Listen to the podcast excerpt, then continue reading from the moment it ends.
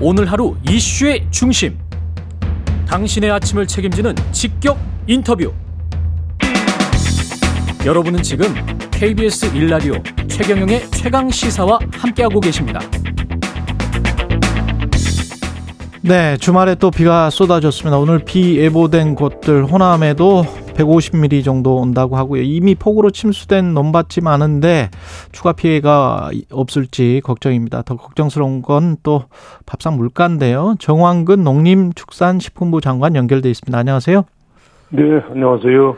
예, 지금까지 파악된 피해 상황은 어느 정도인가요?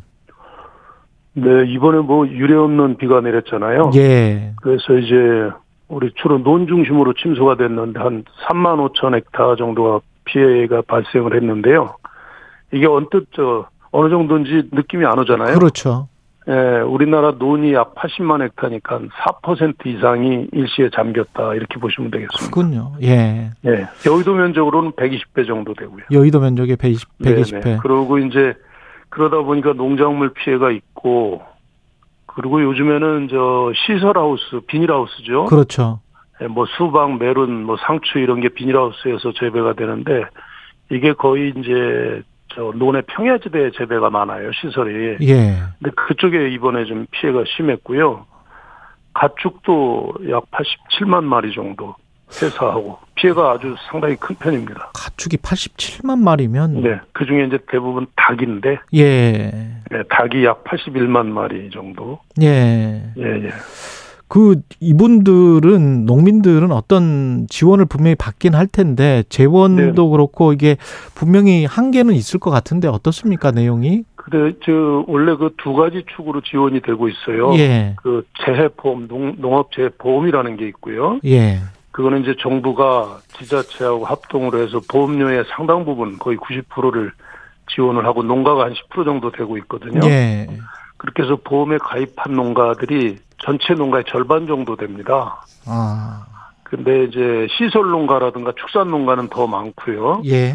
이런 농가는 이제 농업 농협 보험이라든가 일반 개인 보험 회사들한테 가입을 하기 때문에 피해에 대해서 한 80% 가까이는 보상이 돼요. 예. 근데 이제 보험에 가입하지 않은 농가, 그다음에 보험이 뭐 모든 게 가입되는 건 아니기 때문에 보험에서 제외되는 게 있거든요. 그렇겠죠. 근데 그런 예. 피해까지 하면은 이제 상당히 많은데 그 피해는 정부가 이제 재복구라고 그래서 네. 재대책 법에 따라서 별도로 지원을 하는데 우리 농업인들 입장에서는 그게 이제 충분하지 않은 거죠. 정부가 재원 문제도 있고 이거는 그렇죠. 구호 차원에서 복구 차원에서 지원하는 거기 때문에 예.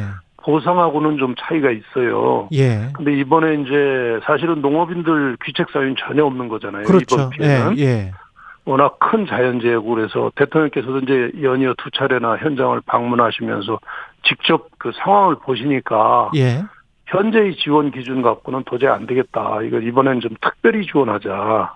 음. 그래서 뭐 정부가 다른 불필요한 예산도 절감하고 그다음에 기존에 우리 저 재해가 발생할 거에 대해서 예비비를 수천억씩 가지고 있습니다. 예. 그래서 이제 그거를 활용을 하고 그다음에 저희 농림부 같은 경우는 이제 사업비가 워낙 많으니까 그 중에서 이렇게 이용 전용 해가지고 급한 대로 이쪽으로 쓸 수가 있거든요. 예. 그래서 그렇게 해서 이번에는 재보험 말고 그다음에 재저 복구 지원 쪽으로 가는데 추가로 예. 거기에 정부가 이번에는 좀 보완 쪽으로 현장의 권위를 최대한 반영해서 지원을 할 계획입니다. 예.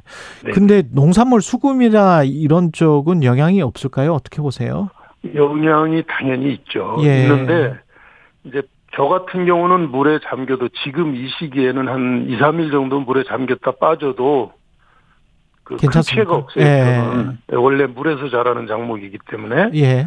근데 이제 특히 그 충남하고 전북 김제 이런 평야지대 최근에는 논콩이라고 그래서 벼 대신에 콩을 재배하는 게 많거든요. 예.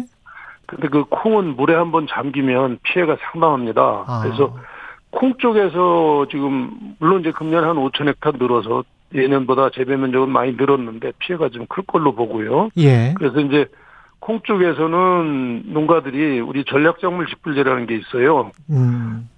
그다음에 재해보험도 있고 그런데 예. 이거를 좀 농민들 편에서 좀 완화해서 적용해달라 해서 그렇게 할 거고요. 예. 그래서 이제 벼하고 콩은 크게 문제가 안 되는데 지금 문제는 신선 채소예요. 예. 우리 언론에 요즘 뭐 대표적으로 상추값 그렇죠. 배가 뛰었느냐 나오잖아요. 예. 그게 주로 어디 재배되냐면 이번에 침수가 많이 된 충남 부여 논산, 음. 전북 익산 여기가 주 재배지대예요. 예. 거기가 지금 비닐하우스가 물에 잠기면서 상추 같은 건 물에 잠기면 그렇 그냥 그렇죠. 어, 예. 100% 100% 피해입니다. 예. 그 메론도 그렇고 수박도 그렇고 그래서 이제 그런 게 주로 피해가 입어서 그거는 뭐 일정 기간은 어차피 우리가 감내를 할 수밖에 없어요. 이제 다른 장목으로 소비를 이렇게 촉진하고 그 다음에 이 기간을 최소화하기 위해서 빨리 대파를 하고 막 이런 지원을 하게 되고요. 예. 그 다음에 이제 그 지역이 아닌 다른 지역에서 상추 같은 게 나거든요. 예. 그래서 이거를 이제 일시에 좀 저 출하를 유도하기 위해서 여러 가지 출하량 그 늘리는 쪽으로 정부가 지원을 하게 됩니다. 예. 네네 그렇게 해서 어쨌든 최근에 사실은 농축산물 자체 물가는 음, 상당히 낮은 상황을 유지했거든요. 예. 가공식품이나 뭐 이런 쪽은 비쌌지만 농축산물은 안정적이었는데 이번 비 때문에 어 일부 영향은 불가피합니다. 근데 어쨌든 정부가 여러 가지 대안을 지금 강구를 하고 있으니까요. 음. 또 국민들께서 너무 또 걱정 안 하셔도 됩니다.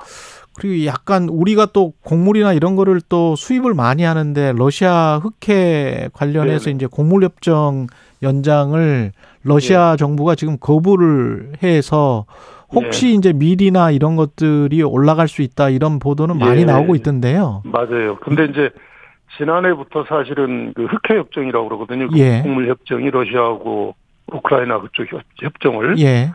근데 네. 지난해도 우리가 거기서 약 30, 33만 톤이나 들여왔는데 금년에는 다른 쪽으로 다 바꿨어요. 아, 수입선을 그렇습니까? 바꿔서 예. 일단은 저 직접적인 관련은 없는데 아, 우리는 관련이 없군요. 예. 직접 관련은 없지만 음. 이제 우리가 워낙 그 사료 곡물을 포함해서 곡물은 해외 의존도가 높기 때문에 예. 이게 흑해 쪽에서 문제가 생기면 우리는 직접 수입은 안 하지만 결과적으로 간접적인 영향은 받게 돼요. 그것 때문에 인플레이션이 조금 가속화된다든지 그런 어, 그럴 수도, 음, 수도 있는데 있습니까? 일단은 우리가 6개월치는 확보를 하고 있어요. 예. 네, 그래서 영향은 크지 않을 걸로 봅니다. 그리고 다른 나라들 작황이 대체적으로 아, 예. 밀은 상당히 양호하답니다. 그래서 어 이렇게 크게 상승할 것 같지는 않아요. 음, 다른 나라들 작황. 아니, 근데 네. 캐나다나 이쪽이 또 폭염이어서. 그- 음, 맞아, 그러니까 지역별로 지금 뭐 우리 좀 전 지구 있네요. 자체가 문제가 예. 있는데 예. 네. 그래도 밀 생산하는 지역, 음. 뭐 저 우리 북 북반구에도 있지만 저쪽 그렇죠. 남반구에도 많이 있거든요. 예, 예. 예, 그 대체적으로 작황이 미국도 그렇고 양호한 편이기 때문에 예. 이렇게 큰 폭의 상승은 있지 않을 네. 거다. 다만 예. 분명히 이제 상당히 우려가 되기 때문에 정부가 또 기업하고 이렇게 협- 협력을 해서 다양한 그 수입선 다변화 노력을 하고 있습니다. 그리고 지금 월급 빼고 다 오른다는 뭐 소비자들 푸념입니다만은 네. 우유 가격이 1리터에 3,000원이 넘을 거라는 관측이 나오는데 이거는 왜 그렇습니까? 네. 그 사실 우유는 우리 이제 낙농가들이 젖소에서 생산하잖아요. 예. 근데 젖소의 생산비를 차지하는 대부분의 생산비 요인이 뭐냐면 사료값이에요. 아, 그렇군요. 어. 근데 예. 사료는 뭐로 만드냐면은 곡물로 만드는데 그렇죠. 예. 지난해 전 세계적으로 곡물가가 거의 배 가까이 올라갔잖아요. 예. 그러면서 사료 가격이 많이 올랐어요. 국내 사료도 한 30% 올랐는데 그러다 보니까 우리 생산비에 지금 반영되게 약 14% 정도 기 반영이 돼야 되는데 아직 가격을 못 올리고 있어요. 아. 근데 이제 미국 같은 경우는 지난해 우유값이 55%나 올랐어요. EU도 37%가 오르고. 예. 근데 우리나라는 이 가격 체계가 바로 매기는 게 아니고 통계청에서 전년도 생산비 상승분을 5월에 발표를 합니다. 다음 년도 5월에. 예. 그러니까 금년 5월에 발표를 했죠. 예. 그러면 이걸 가지고 이제 유업체하고 수요자인 유업체하고 생산자인 낙농가들하고 가격 협상을 하는 체계를 가지고 있어요. 그렇군요. 예. 그러니까 농가 입장에서는 이미 작년부터 생산비가 올라가서 사료 가격이 올라가서 고통을 많이 겪고 있거든요. 예. 그러니까 1년 이상 농가가 감내한 거거든요, 사실은. 그렇죠. 올라가는 추세에서는. 예. 근데 원래대로 말하면 이 14% 가까이가 반영이 되는 게 맞는데 지연이 된 거군요. 이게 지금. 지연이 됐고 근데 예. 여러 가지 이제 우리 우유 가격이 세계적으로 높은 편이에요. 우리가 뭐 농산물도 높잖아요. 예, 워낙 예. 부가 좁으니까 예.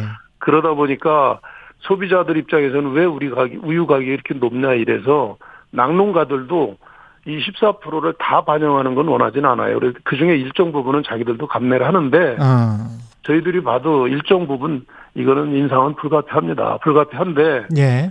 다만 이게 이제 우유 가격이 올라가면은 우리가 먹는 흰우유, 음용유라고 그러죠. 예. 이거는 100% 우리 젖소에서 나온 그대로 우유로 가- 만든 그대로 가고. 그러니까 가격 요인, 인상 요인이 있는 거고 예.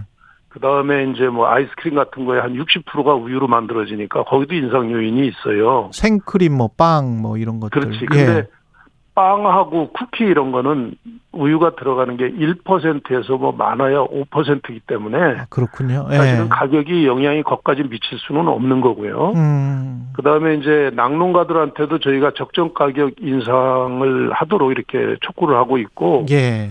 유업체에다 사실은 소비자들이 지금 어려운 상황이기 때문에 어. 우리가 좀 저 고통을 서로 좀 나누자. 나누자.